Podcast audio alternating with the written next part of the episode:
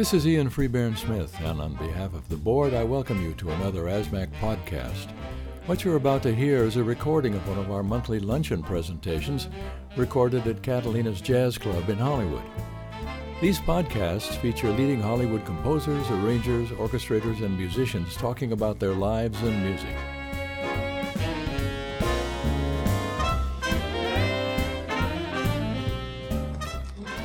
Nan Schwartz. I, first of all, I just want to thank everybody for coming. First of all, I there's I feel like that old show, "This Is Your Life," and um, a lot of people from my past are here that are uh, that performed on a lot of my scores, like Mike Lang and Ron Aston, and of course Richard. And I I can't see, so please don't fault me if I don't see if I don't say your name because I, the lights are bright up here. But um, anyway, uh, you guys have all made my music possible. And uh, like he said, working with live musicians is where it's at because you guys bring something to the music that isn't there on the paper and it can't be realized with uh, electronics. It's the live playing that makes the difference. So, anyway, thanks for all for coming, and uh, you've all heard the rest of my story. So I'm gonna. Well, no, I think that uh, let's just go. I, uh, you, you, were so fortunate to grow up in a family where uh, family friends would come by, like Billy May and uh, Nelson Riddle, and great arrangers that helped uh, define a certain era from the swing era. You're truly a child of the swing era, but, but from parents that helped make it. And I thought that maybe you could just talk about um, your early influences. Like, how did that uh, shape what you listened to, and the role of Peter Matz and various yeah. people? Yeah, I uh, my parents played a lot of good music in the house, and that made a big difference in my life. I think. Um, going, my dad being a sax player, I listened to a lot of uh, Paul Desmond and Stan Getz, and a big uh, iconic record in our house was Bill Evans with Symphony Orchestra, and that was uh, uh arranged by Claus Ogerman, who has been my big influence in my writing. And uh, so, of course, I was a typical kid that listened to pop music of the day, but I really gravitated toward that kind of music. And um, uh, so I didn't really know anything about or, or, want to pursue that as a career, but I did. And also, particularly because my parents were so successful, it was intimidating to me in a way. And I played piano and I did a lot of singing as a kid. Um, I was able to sight read music, so I uh, was hired professionally on uh, TV shows and movies and things like that. And when uh, I remember writing a letter to my mom, and I talked about this at the ASMAC uh, birthday celebration, anniversary celebration. Um, I used to think that singers were great, and and but then it, I realized years later it was the arrangers that made the singers great. And uh, like as a little kid, my parents took me to the Julie Andrews show, and there was Ian Fraser conducting, and it was like I didn't know at the time that it was that music that was great. It was she was great, but it was the arranging that was it. And Peter Matz, uh, one of the early records I remember, was hearing. My mom was on the road with Danny Kaye in Las Vegas for, for a month, and I was very homesick. And I wrote her a letter, "Dear Mom, I just heard the greatest singer and the greatest song, and you got to go out and buy it." Of course, they had record stores then, so she did go out and buy it because she wanted to know what I was talking about. It was People, Barbra Streisand, her first record. And I didn't know anything about Peter Matz, but I saw his name on there and registered somehow. So, anyway, I, listening to all this good music, and um, uh, I figured there's really no career opportunities for me to go into music because I wasn't really a driven pianist that would sit in my room and practice all day long. Like Dave Grusin and Artie Kane were over at the house as guests, and th- that was way too good for me. And um, as a singer, I my, when my mom was doing it, they would sing live with the orchestra, and that was thrilling to me. But as technology changed, singers would go in and put on a headphone, and I thought that's this is no fun for me. So I thought singing's out, piano's out, nothing for me in music, and I went off and got a degree in television production um, in college. Graduated, went out and started working in the uh, production end of things on various variety shows, and um, thought I was going to do that for the rest of my life until a very um, a big turning point in my life came. I broke my leg skiing, and uh, I broke it in five places and was laid up and incapacitated for nine months. Could not get out of bed, and I couldn't do anything uh, except I could read and do needlepoint and uh, stuff like that. So after a while, I got kind of bored, and I started writing some vocal arrangements because the family all sang, and I have perfect pitch, and I thought I don't need to go to the piano. I can just do this at home, and I mean from my bed, and so. I, I, just dabbled with that just for fun. And around that time, a family friend, um, Gilda Anderson, uh, one of the Skylarks, took me out to lunch. She said, "Why aren't you writing scripts? You have you have connections in the television industry." I said, "Well, I don't have any big stories to tell." She said, "Well, what's your big dream?" And I said, um, "Well." I don't know why this came about this particular day, but I said, you know, I, I think I would have liked to be a film composer because uh, another big influential moment was when my dad played on the Sandpiper, Johnny Mandel, and brought that record home. And I just was just enamored with the music from that, and and uh, it it was very uh, powerful and. Uh, to me. And so I said I would have liked to be a film composer like Johnny Mandel, but it's too late. I'm a woman. I've already graduated from college and it's over now. And she said, Well, uh, you know, why don't you study privately? And um, uh, and why don't you become the first woman? And so I got all fired up, walked away on my crutches, and got home and made a few calls. And everybody said, You got to go study with this guy, Albert Harris, because he, stu- he taught orchestration. And he was the guy at the time. So I went and studied with him. I went over there on crutches for the first time. And uh, he, after a few lessons, he said, You know, you're going to make it, kid, because I understood the trombone positions. Uh, and after a little while, I, I was able to do some ghostwriting for some television shows. Uh, but at the time, the, the style of in TV music was um, uh, kind of atonal and the, the 12 tone system. And I wasn't particularly, I didn't have an affinity toward that. So, but arranging, of course, was my first love. And uh, I remember singing at the Share Show, S H A R E, uh, one year and hearing this killer chart on something. And by now I knew it was arranging that, that was the reason that everything was great. And I said, Well, who wrote that? Of course, on the, on the chart it said Quincy Jones. Well, everybody, I said, You know, Quincy Jones wrote that. And they all went, No, no, that's Billy Byers. Because everybody that was in the know knew who Billy Byers was. And he, it was, a, it was like a Count Basie chart for Frank Sinatra or something like that. So I thought, I want to study with Billy. So I called him repeatedly, and he kept saying, I don't teach, I don't teach. And finally, I wore him down, and he said, Okay, come on out here. And uh, I spent, you know, the next year with him apprenticing, watching him write in ink on onion skin paper, which uh, is not something I've ever dared to do. Drunk? Uh, no, I'm uh, no. I, do it. yeah, uh, but he was great, and he uh, I don't even know what I learned from him. Just, I guess, no fear. He had no fear. And he um, was just fast. And I'm not fast. But anyway, whatever. He, he got me started. And then I started writing some arrangements for, uh, uh, not arrangements, film cues, ghosting for some different people. I think Allyn Ferguson was the first one. And um, uh, it, that was kind of fun too. And someone told me about Mike Post. He always needed a lot of people to help him write. And um, am I going on too long? This is like one question. No. I'm just going on a run on sentence. uh, Mike Post was uh, needing people, so I um, called him up and he said, "Yeah, come on over." And we he put me to work on something. And of course, if you know me and you know Mike and you know our styles, you know that they would clash. Um, I tried to be as imitative of his style as I could be, and um, it was a tough thing because if if he didn't like what I did, he he really kind of berated me in front of the orchestra, and I was really kind of uh, downtrodden at the time um, because I just felt like, oh, I guess I don't have what it takes, you know. Um, and just around that time, a great miracle happened. Mark Snow called on the phone. Oh, I heard you're really good. I need help you know and i went over and started working for mark and um, and that was so great because once I started working for Mark, he liked what I did, and then he encouraged me and kept working on different shows. Meanwhile, you know, I was building a reel and putting cues together and everything.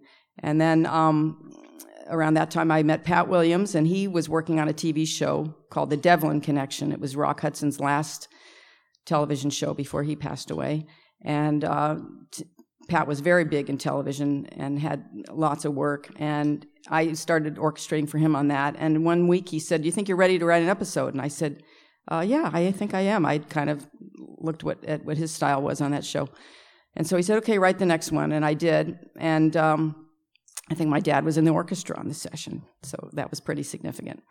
But anyway, after the session, it, it went really well. And the producers turned to Pat and said, Wow, that's really good uh, you know, congrats or something like that. And he said, well, I didn't write it, she did. And then he pointed over to me, and they kind of, as in Ron's words, the trout look, you know. uh, and the, you know, for all you women out there, the, the, what I'm trying to say is, a, I had a mentor that opened that door for me because I don't, I'm not sure that the pro- producers would have taken a chance on me. I don't think they would have. But the fact that um, that he had done it under his you know, he, he, I don't have to explain that. you know what I mean? So they, they thought it was him and it was me, and it sounds like a kind of a Hollywood story. But he then said, I don't want to do this show anymore. I have other work. Can Nan take it over? And they said yes. And I went on to do the rest of the series, got an Emmy nomination, and then started working under my own name, and the rest is history. That's that chapter. Pause.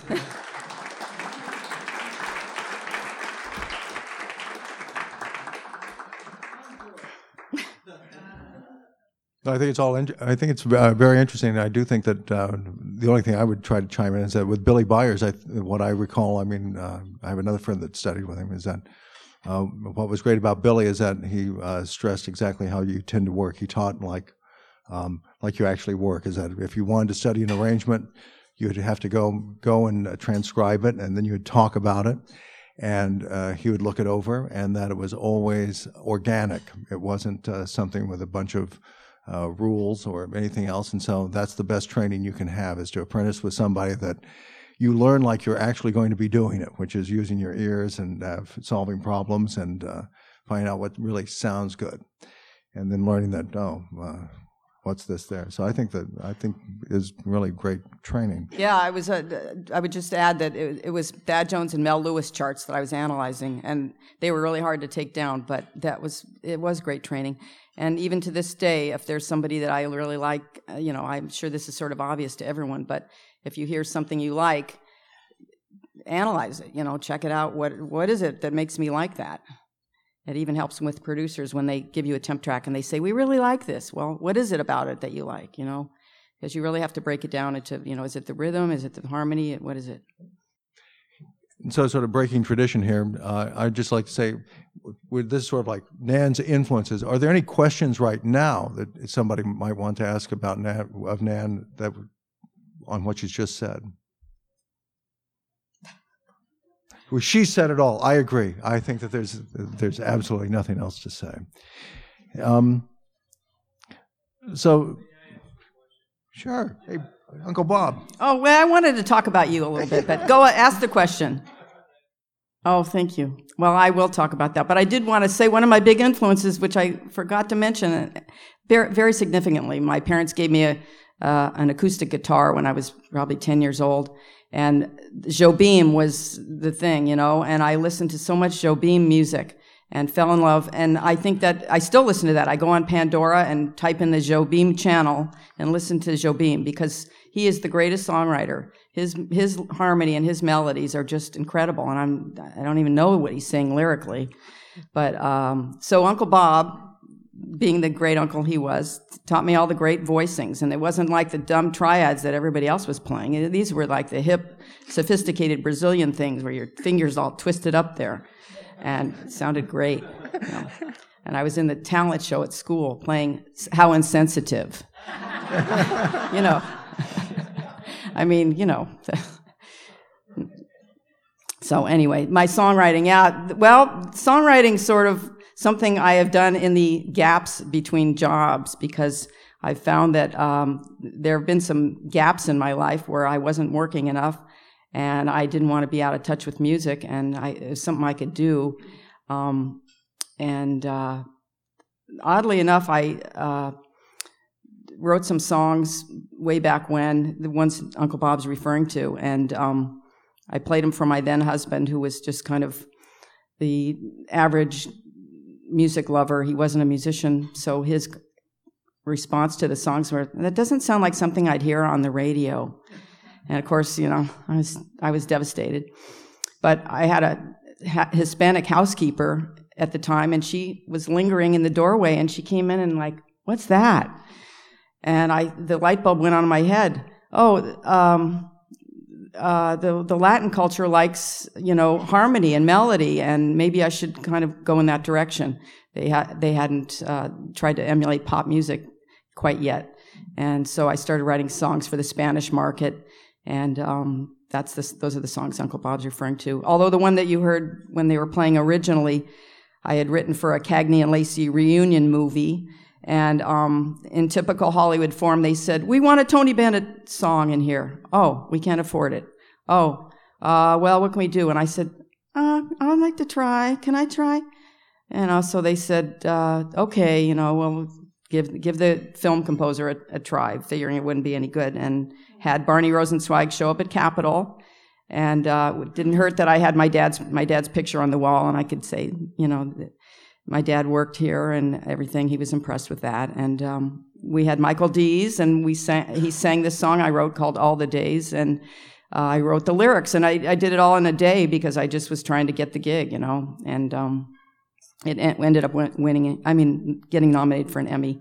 And uh, it's still floating around out there. Tony Bennett still hasn't recorded it, but, but uh, you know, I'm proud of it. So that's my songwriting story. Yeah.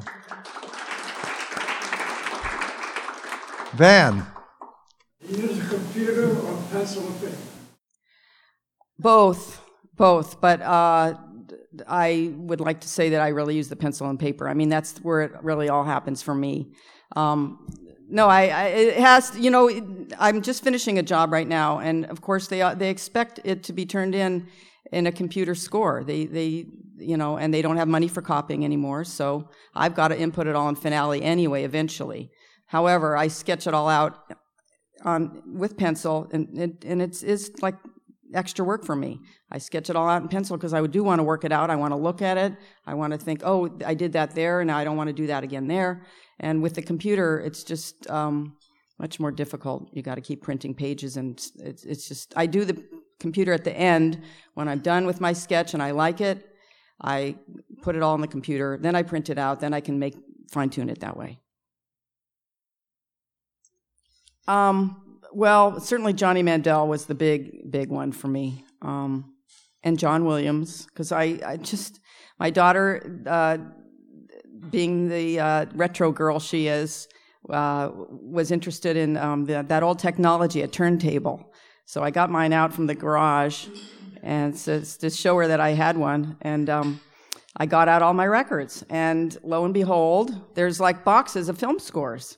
So it turns out, I guess I did. I did listen to all the Jerry Goldsmith. I've got Patton, and I've got, you know, uh, I can't even think of the names. I've got so many of them. Papillon. Papillon, that's the one I knew. It was like a butterfly. Papillon and um, and a patch of blue and uh, and some obscure ones too, even like the Red Pony uh, Aaron Copland, um, and of course all the John Williams stuff too. So yeah.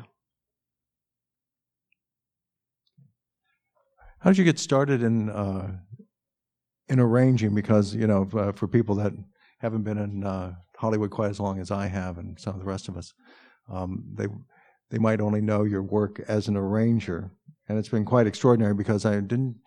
Uh, you arranged for the Boston Pops, and John called you to do that.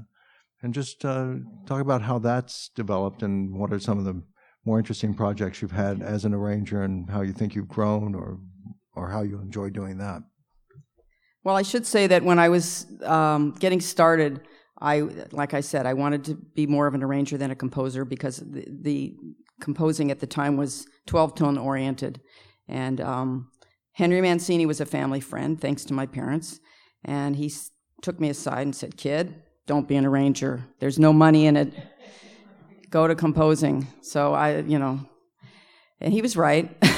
so I kind of went away from arranging for a while and did this whole uh, career in television and um, composing. And as things shifted uh, in the early to mid 90s, they stopped using, I don't have to tell you guys this, they stopped using orchestras in television. And so, and they stopped making TV movies. I was, I had graduated to doing TV movies and then they just stopped making them.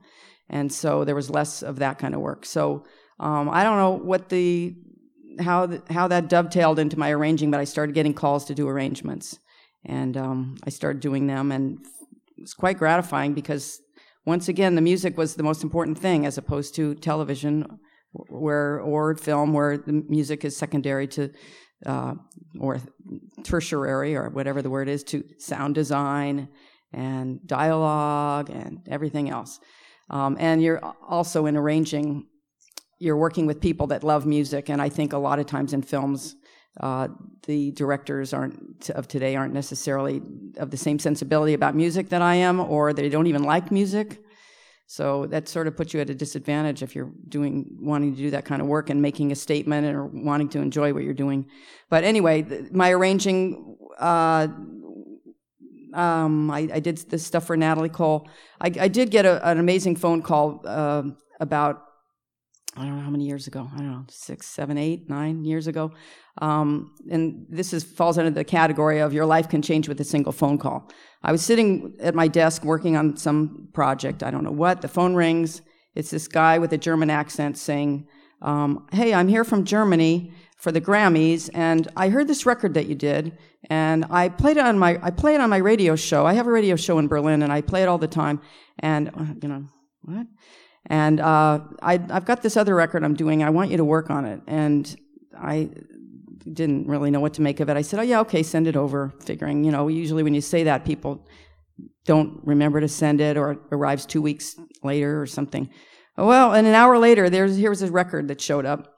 It was this singer named Mark Murphy, and um, this record that this man who was calling was his name's Till Brönner. He's a famous trumpet player in uh, Europe he also produces, and he's a kind of a superstar over there. He's he was a judge on the X Factor.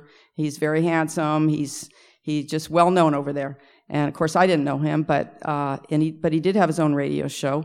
And the astounding thing is that he was playing a track on a record that I had done that was never even released.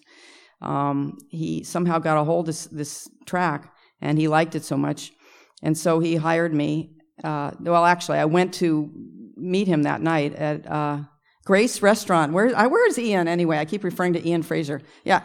No, not Freebairn Smith, Fraser. Okay. So anyway, so I was at Grace Restaurant, uh, owned by uh, Ian's son, and there was Till Brönner, uh, and I met him, and we immediately hit it off. And so I had a glass of wine or two, and I he wanted me to write the arrangements for this record, and I had already agreed to do that. And I said, hey, uh, you know, you, who's going to conduct? You, are you bringing me to Berlin? And he said, well, let me get back to you on that. And like a, a day later, he uh, called me and said, yeah, you're coming to Berlin. So I had never been there, and I thus began a, a new relationship in my professional life, and I've been going back and forth to Berlin since then, doing projects for him. And I just finished one uh, today on a film that he's he's working on, and uh, unfortunately, I won't be able to go. But um, my mom's having a birthday. We're throwing a party, so I can't go to Berlin. That's not the reason, Mom. Don't feel guilty. That's not the reason. It wasn't in the budget for me to come this time. So, anyway, um, but where am I going with this? Arranging for Till. Uh, so that became a, yeah. Um, well, that's one of my, my favorite arrangements. But um, I started working on this one album, Mark Murphy, and the piano. Here's here's what I'm getting to as far as approach. The pianist on this record is this guy named Frank Chastenier, who lives over there in in Cologne, Germany, and he's got he's just magnificent. I think Mike Lang, you probably know him. Um, he's he's very sparse, and he, every note is the right note, and so there was so much beauty there in what he had already played. It was just piano and voice, and it was up to me to fill in the rest. And I just thought I, I just better stay out of the way. You know, I don't want to. I don't want to repeat what he did. I don't want to um, write too much or anything. So it, it gave me um, an opportunity to really step back instead of having to um, fill in all the colors. I really could be really sparse about it, and it developed a new linear style. You know, I going in the direction of Bill Holman, not quite there yet. but uh, no, I love that. I love that, that what you do. Um, linear. I had always been very chordal, but now I became linear, and um, it really worked well. And we did a couple more records, and um, and I've been doing a lot of projects with Till and various things. So that's that story. So, any any questions from the audience about arranging before I ask my next question? Okay, Liz.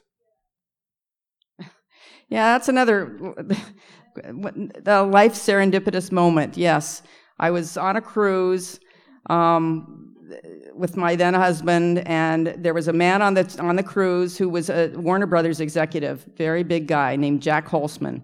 Well, everybody there was only like 50 people on the cruise, if you can believe that. So by the time the week was over, we'd gotten to know everybody on the cruise except for Jac Holzman, because Jac was a big Warner Brothers executive, and he didn't want to mingle with the, you know, all of us.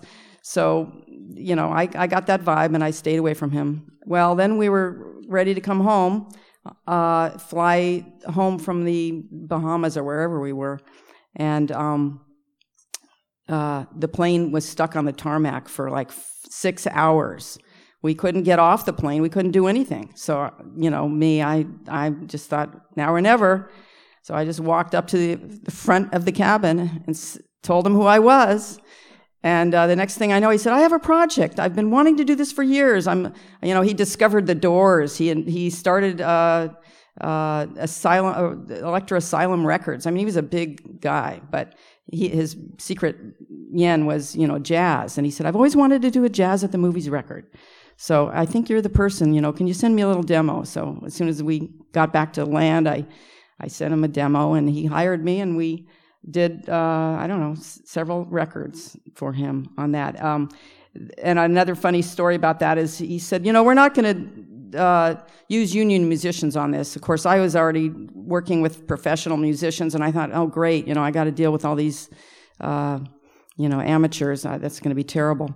And I show up, and the the drummer was Bernie Dressel. If you guys all know him from from Burn, uh, don't now don't report this to the union that they did a dark date back in uh, whenever this was. But anyway, yeah, it was Bernie Dressel, and the piano player was Bill Cunliffe, and he was just amazing. And I, I was just blown away by all of the musicians. Matt Harris played piano, um, uh, Roberto Vally, and uh, the other guy uh, who's gone on to be a big record guy, Mark Portmann. He was one of the keyboard players. But anyway, I was so surprised that the musicianship was so great, and uh, it was a lot of fun to do that. I didn't get to work with a big orchestra. I had to do synth strings on that, but it was fun. And they we did a Christmas album that I still play a lot every year. Well, let me ask you while while we have you here, um, since you're one of the few examples of this, what's it like being a woman in Hollywood? You've talked about that a little bit, but that it does seem as though things have opened up somewhat, I guess, in the last decade or so. But do you think that uh, opportunities have changed uh, for the young women coming to town today? Or do you have advice or, or just your thoughts in general? Um, I don't think it's realistically. I don't think it's changed that much since I was uh, first started. To tell you the truth, um, I think because particularly in films today, the studios are still run by uh, you know white males, and they are even more so making movies that are like uh, superhero movies and action movies, and they don't think of women to do those kinds of things. Um, so I think it's been hard for women, and it's and I, I think the statistics are saying that there's not as many uh, women directors as there once were, even. However, that said, I know that th- this year at Sundance, um, they made a big point of saying that 50% of the directors at Sundance were women. So I think the independent film world uh, is coming along quite well, and uh, opportunities for women. I spoke with someone uh, before the luncheon here that's a USC graduate, and she was saying how she was the only student in her, only female in her graduating class that was a woman. Uh, that's redundant. Only female in her gr- graduating class of film scoring students. And uh, but the important thing I think is that there's all those directors then that know who she is, and they're all coming up. And I think based on what my kids, my impression of my kids and their um, indifference to ethnicities and gender and all that, I think that it's very promising for women coming up. Uh, I don't know when it's going to happen, but I think it's going to happen eventually. And we just have to keep, as I told Conrad before we left, you know, I, I, if you, any of you have read Atlas Shrugged, you know, this, the plot line is that uh, the women, uh, not the women, all the, all the great minds of the country decide to, uh, they, they're not getting their way and they, they go on strike and shut the whole country down. And I think if women just decided to stop cooking and doing laundry, we could shut the whole town down and uh, get our way. Uh, and he said, Yeah, and stop changing diapers too. And, and I said, Yeah, but that was the fun part. And I, I mean that. Being a mom has like been one of my best things. But um, anyway, I I think that women need to be more united and cohesive, and I think we could get farther along. I think this is a great start. You know, just being. I'm really glad to be here, and, and if I'm a, a representative of women, I'm glad to be. Penka is here too. She's she's out there doing it, and um, there are other women doing it, and we all have to kind of stick together. I think because um, if we're trying to be competitive one another, we're not helping our cause at all. Um, so that's that's my thought about women.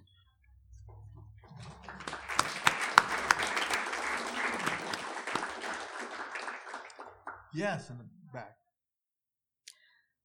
I think everybody's story is so different, and it's hard to say that there's one path to follow. Obviously, that that's just what worked out for me. Um, I know that there's plenty of people, maybe some in this room, who've worked for Hans Zimmer, and um, and we all know that some of those people have been launched from that. So that's a that's a route to take if you can get in there, or if you even that appeals to you. I know it's really kind of uh, grueling for a long time that apprenticeship period. So I don't know if it's if it appeals to anybody. Uh, but obviously, always a mentor. I think I think other composers have a sensitivity to how hard it is to start, and and they are able to open doors for us that um, that, like I said, those producers that wouldn't have given me a chance, but Pat did. So um, I think that's always a good way to go. As far as women mentoring women, um, uh, you know, I, I I'm happy to talk to you. I think I, I, no guy has ever come to me and said, "Help me get started." You know, I, I don't know what I'd say. I'd probably go say, "Go talk to a guy." I don't know, but you know, you guys have it so easy. You know, there's plenty of guys you can go talk to. But um, anyway, uh, I, I would be happy to talk to you or help you in any way. And I would just simply say, uh, uh, sitting out here again, uh, Penka's name has come up uh, a few times. Penka, I know, has helped so many people, uh, both male and female, and she's taken so many people under her wing, and she is. Uh, she's just been great as far as getting people launched and being good to them and teaching them the ropes, and particularly in a new environment where, when uh, Nan, if, if, I can just take a second, um, when Nan was getting started as a, as a man, I used to uh, work for a great deal. John Neufeld used to say, he, he said, Oh, Conrad, uh, 25 years ago, the, king, the keys to this kingdom were the ability to sit at a table and overnight, with a pencil and a piece of paper, to write a score and turn it in the next day and have it sound great. And those were the keys that Nan had, great thanks to her great background. That's the kind of keys that that's those were the tools that you needed then. 25, 30 years hence, this certainly has changed. I mean, certainly no one sits with a pencil and paper, and no one sits at a table. Someone sits hunched over in an ergonomically correct chair in front of a keyboard saying, How about this? Send that off, see if that's approved. And so the way of how the business is structured and what's demanded of you um, have changed, but in a certain way, I think that there's a demand, there's even a more of a demand for uh, for help at all kinds of levels. And I think as far as if you're not um, if you're accepting of what's offered you, I think that there are a lot of composers, whether or not it's just doing people's laybacks to doing people's MIDI transcriptions to, as one famous composer that worked at Hans's that I know it started out doing, it sounds like a joke. It's not a joke. He started by making coffee. The one I like best is one one fellow. They said, "Oh, we need a messenger. Do you have a car?" And he said, "Yes." And they said, Well, deliver this. So he went out immediately and got a bus schedule and started taking a bus because he did not have a car. But he knew enough about Hollywood to not tell somebody that. So I think yes. Just it- say yes. just just say yes. And I think this is still a mentor. if- Ideally, this is still a mentorship uh, business, an apprenticeship business. They've changed over the past few years, but uh, seek out Penka Kouneva here, and I'm sure that Oh, they're- you're going to be sorry he said that. But no, I, I say that because I, uh, Penka is just one of the most uh, wonderful open people I know, and has been very helpful. She's the Hans Zimmer of women right, for for for helping people. So, Yeah, now that Hollywood should treat her like the Hans Zimmer that she is Yes. and give her That's right. She's a great composer. Well, in any case, see see her. Yeah, when did you first hear Claus's music, and when did you know about him as a composer, and when Oh. Yeah. did you get to know Claus, and Yeah. since you've had a really close Um, relationship well, with him? of course, who knew? He was the arranger on all the Jobim records, right? So I knew that. And then uh, the, like I told you, the record that I played incessantly growing up, Bill Evans with Symphony Orchestra, arranged by Claus Ogerman. And he play, he took all the, uh, you know, classical things like Siciliano and uh, by Bach and Pavane by Fauré and all these classical pieces, and he um, just recreated them in a beautiful way. And um, I loved it. I don't know why I loved it, or even I wasn't even old enough to know why I loved it, but uh, I just sought him out. And then um, at some point I met him. I think it was when he was doing one of his Michael Brecker records. He was doing it here in town, and somehow I, I think maybe Chuck Domanico said, "Hey, I'm doing it. You can come with me." And I think I went to one of the sessions and got to meet him. So then I started being in touch with him, and then when he would come to town, he would tell me he was recording. And he, the last time I saw him, he was doing the last Diana Krall record, and I was there for that. And um, uh, yeah, he's great, and he's written so much concert music that you probably aren't even aware of that he has financed himself and gone over to, to London to pay for uh, to just make sure it's recorded. So I, he would send me scores of that, and I'd look at those. And um, he also did some pieces for the Mancini Institute. And um, oh, that was a that was a big thing for me. I don't know if George Calandrelli's still here, but uh, there you are. Uh, one of the highlights of my life was uh, getting asked to be. It was the Jack Elliott and Allyn Ferguson New American Orchestra back in the '80s, and I got I, probably the token woman. I don't know, but they asked me to write a piece, which I did. And um, on the same bill was um, George Calandrelli's Concerto for Orchestra with Eddie Daniels. Yeah, did I? What did I say? Oh well, Concerto for Clarinet and Orchestra, and um, that on the bill was Jeremy Lubbock and George Calandrelli and the Swingle Singers and Claus Ogerman and me. And uh, boy, was I in good company. I met George that night and um, been a friend and fan ever since. So here's to you. Yes, I see what I have. No, fortunately, that was the, that's the good thing about my arranging work. No one's ever asked for a mock up. Uh, sometimes I have. Uh, well, with Natalie Cole, I went to her rehearsal studio and I actually played piano for her and picked keys and did that and kind of got a. Actually, you know, um, they didn't give me any direction. They just said, "Do your thing," which was great. Here's a Conrad story I wanted to share because I don't know if it's going to come up. Because, but I think sometimes people want to know what's it like being married to Conrad Pope, and what does he do for your music? You know, does he uh, does he actually write your music for you? No, he d- he doesn't write my music for me. But uh, on the Natalie Cole thing, he uh, he I said, hey, you know, we, we both work in adjacent rooms in the house, and we, we like to play stuff for each other. So I played him something. It must have been Here's That Rainy Day. And he said, now go back in your room and don't come out until you dig a little deeper. Or some words to that effect. No, I'm not kidding. I'm not kidding. Isn't that good? And, and I did. I did. I went back and I did dig a little deeper. He was right. And I came up with whatever I came up with, which won a Grammy, so I guess he was right. Oh well, the lyrics definitely play a part now. I, you know, I used to never listen to lyrics because, you know, who cares, right?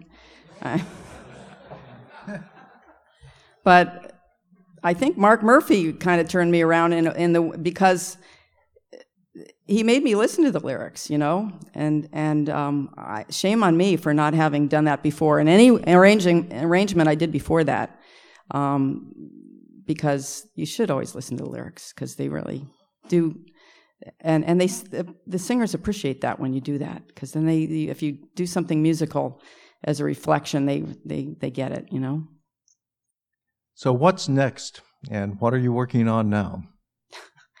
well i'm throwing this party for my no I know. I'm picking up the carpool. I yeah i have four kids did i mention that for all you women out there don't forget to have kids i just want to add that because um, that was also one of my um, i never thought i was going to have kids i thought i was going to be a career woman my whole life either in television or then in music um, and i watched jim DePasquale throw the scores up after one of his sessions and say now what? And he said he said to me you know you got to have more in your life than just music. And i didn't really believe him but then after a while i thought yeah you know you're right. Um, because you can sit for a long time waiting for the phone to ring and and you're so you know victimized by that. I wanted to be a little proactive. So i i made a conscious decision that I, it's time to get married and get serious about this and then someone said you should have a child. What me? You know and i hadn't planned on it and but i thought well i don't want to miss anything so i guess i'll have one and there she is. She was so great that i went out and had three more. So I got four kids now, and um, so I'm busy as a mom and I'm busy as a wife. But um, I've been really busy the past um, few months because I uh, just did some charts for Madeleine Peyroux, who's going on the road to Europe, and they're adding orchestra. So I got to do that. And then um, uh, Arturo Sandoval, I worked for him because George Calandrelli turned it down. Thank you, George. I worked for him on uh, uh, his last record, and so now he's doing something uh, with a singer from Peru, and I'm working on that, and that's recording in about a week, and we're doing it here in LA. Thank you. That's really great. And um, and uh, I'm just as I mentioned, Till Brönner just called and said, "I've got this movie project. I need you to write some music, like really right now." Uh, I and I never say yes immediately because I'm always, to, to tell you the truth, I'm always scared to death when the phone rings. I don't know about any of you guys out there, but when I get a job, I am scared and I don't think I can do it. And that's just a pattern of mine. Like, I did it last time, but that doesn't mean I can pull it off this time. So I never say yes immediately. I was like, let me get back to you. So I checked it out and I thought, oh, I, I could take a crack at this. So anyway, I just finished a movie uh, project with him that's recording in Berlin in a couple days, and um, and I wrote a trumpet concerto, which I, is floating around out there, and I'm hoping to get that performed um, soon. And uh, I don't know. I got a Grammy nomination this year for working with Richard on uh, an arrangement I did for him and the London Symphony. Uh, it was a tribute to Dmitri Tiomkin, and his daughter Whitney sang "Wild as the Wind." and um, I got to write a beautiful. Uh, I mean, I, I got to work with the beautiful London Symphony Orchestra, write for them. That was great. Um, so anyway, I'm waiting for the phone to ring. Is the answer to your question? What am I, what am I doing next? Did I leave anything out? No, that's quite a bit, I think. So, are there any other questions that we can? I see a hand back there. No, I think that I lost uh, the hunger to prove it all the time in the music world and in the professional world because I wanted to be home with my kids, really. And um, so I lost a little of my drive uh, temporarily, I would say. You know, now that they're older and they hate me, I'm back at it. I had to make that joke at your expense, sweetie. I'm sorry. no, she's gone away to college and she likes me a little bit more, so that's that's a good thing. Um, but uh, I don't know. I think it's it's yeah, being a woman uh, and juggling it all is is challenging, and um, and if you did if you completely ignored your ki- child to focus on your career, you'd be a bad mother. You know that. So that thing about having it all is is true. You can have it all, but there's something has to pay the price. However, that said, my mother did it all and she did it great. She had a career. She raised three kids. She was happily married to my dad, who wasn't easy, and um, it, she was my role model. She still is. And and my mom also, by the way, I just want to add when I when I'm really down and I think, oh, the music today is just so bad and there's no place in it for me. And my mom will go, it's going to turn around. I know. It's all cyclical. I know it's coming back. Good music's coming back. And she says it with such conviction that I actually believe her. um, yeah, I, I, orchestration. I'm sitting next to the king of orchestration, so I hardly, it's, it's, I hardly get to call myself that, but for show business purposes, I call myself an orchestrator because I did work on Argo and Life of Pi, two Oscar nominees. Um, but uh, yeah, I got a chance to do some orchestration for Joel McNeely when I was, you know, uh, needing work, and um, that was, you know, Dave Slonaker wasn't available uh, wherever he is. Thank God you guys are busy because I've gotten some breaks. But anyway, um, it was fun, and uh, that was that opened up another door for me. And then um, since I met Conrad, in fact, that's how we met. Um, I I'll tell the story in case you want. To. Does anyone want to know how we met? Yeah. yeah. It's only a tribute to how great he is. Um, I was looking for work. I had these four little kids. I needed to support myself, and I wasn't getting any composing gigs, and thinking, uh, I don't know when I'm going to get a composing gig or an arranging gig, so maybe I can be an orchestrator. So I was given a list of about 10 people to call, and seven of them never returned my call. And the eighth and ninth said, uh, Get out of town. This is a closed shop, and we don't really want any more people to compete with us. I didn't realize that was a whole, you know, group of people that make their living doing that, and they didn't want any competition. And the tenth one was Conrad, and God bless him, he called me back. And he uh, took me out to coffee, and he said, you know, why do you want to do this? You want to take it from there? He was nice to me. That's the, the bottom line, but take it from there. Well, no, is that uh, like I've said, is that I, I've been approached uh, throughout my life, um, and God bless everyone that's ever hired me, and I'm, I'm really happy. Uh, but uh, first and foremost, the reason I returned her call is that uh, I, the only reason I have anything today is because of Arthur Morton. Uh, because out of all the millions of cards and phone calls and everything else, it only takes a few people to change your life. And in my case, it was Arthur Morton. And I've always figured I could never pay him back by, there's nothing I could do for his career. Just like there's nothing I can do for most of the people I work for. I can't how can I show my appreciation? I can simply be as open as he was to me to others, and that's what I try to do. Is that's the only way I can pay back the people that have helped me is to try to be helpful.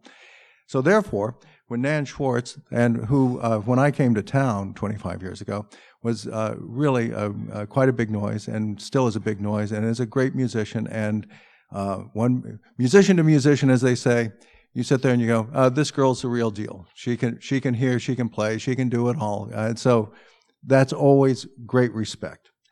And so she is a great composer, and so she called me after to do this, and she actually gave me the. Generally, when people call me to say that they want to be an orchestrator, I always go, "No, you don't." I, am thinking that you actually want to be an astronaut or compose one of these two impossible dreams. so, but let's sort of get to the to the real uh, crux of things. And so she gave me the first truthful uh, answer I ever received about orchestration is that she said, I want to be home next to my kids. I want to have to stay at home and not meet with directors, which all seems quite reasonable. Um, but I told her that she was too good and that she really didn't know what orchestration was and that it's actually very tedious and she should not do it. And I think that uh, she sort of uh, she took my advice uh, under.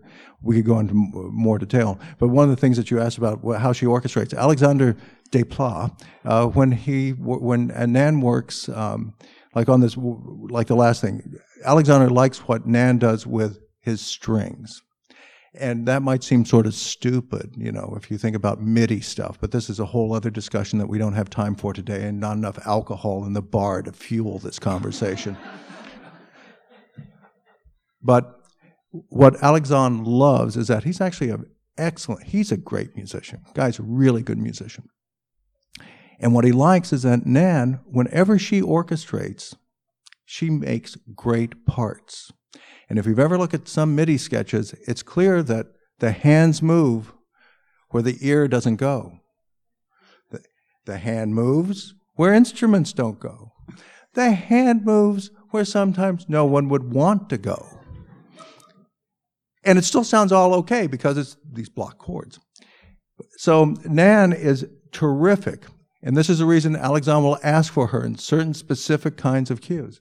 She is terrific in making great parts, showing her background with her mom. And if, if you ever have the uh, great privilege to come over for Christmas Eve at the uh, Schwartz household and you hear this entire family singing, and, and, you'll know where she got her affinity for doing great parts. But that's if voice you, leading. Yeah, what an what an old fashioned concept. But that's that's what she does do, uh, and that's what I would say is unique about her orchestration and what is treasured by the people that do give her a call to orchestrate for them in this day of, of MIDI stuff where it just seems like, well, what the hell do you do?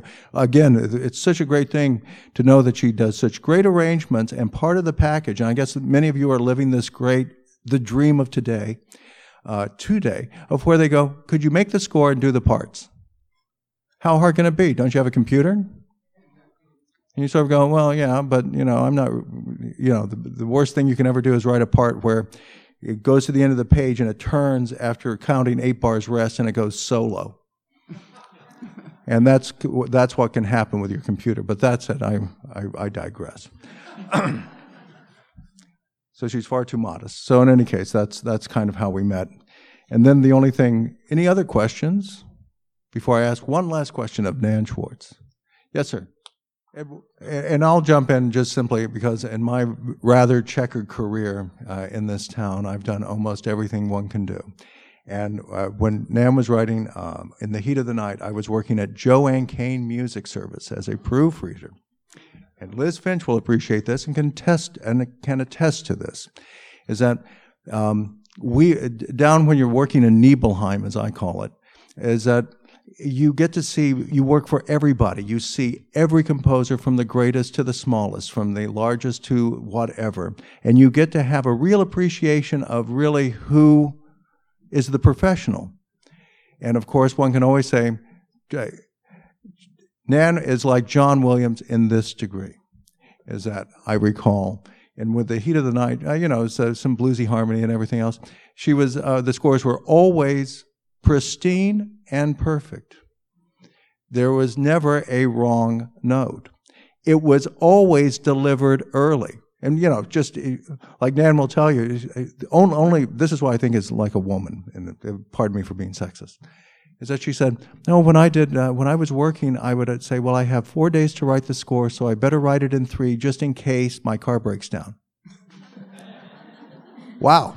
You know, I, I, mean, most guys I know would go, I've got four days to write it. Um, I won't start writing till I got two days to waste.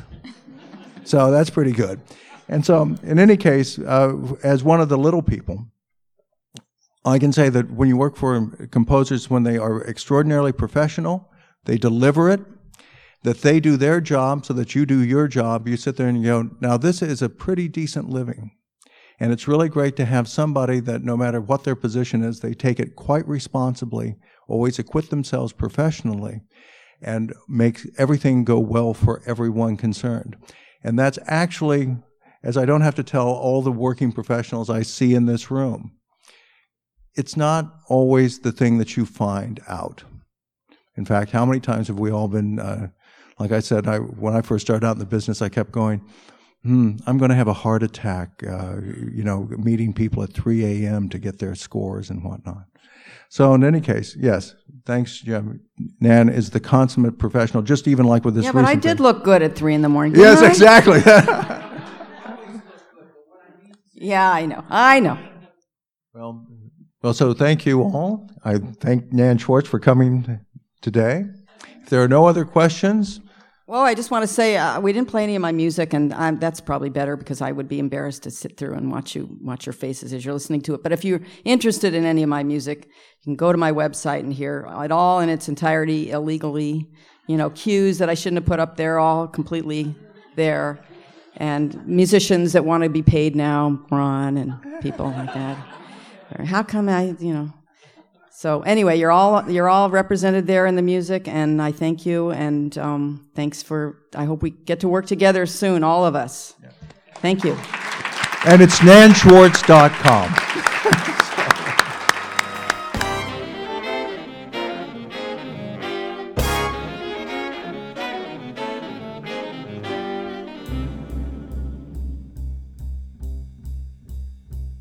Thank you for listening to another ASMAC podcast. We welcome your feedback at asmac.org. This is Ian Freebairn Smith on behalf of the board, and I would like to invite you to attend our events, including luncheons, master classes, and our annual Golden Score Awards banquet. For a complete list of our podcasts and DVDs, please visit our website at www.asmac.org. Many thanks to Larry Goldman of Balboa Studios for recording this talk, and to Elliot Barker of Elbar Media for editing it for broadcast.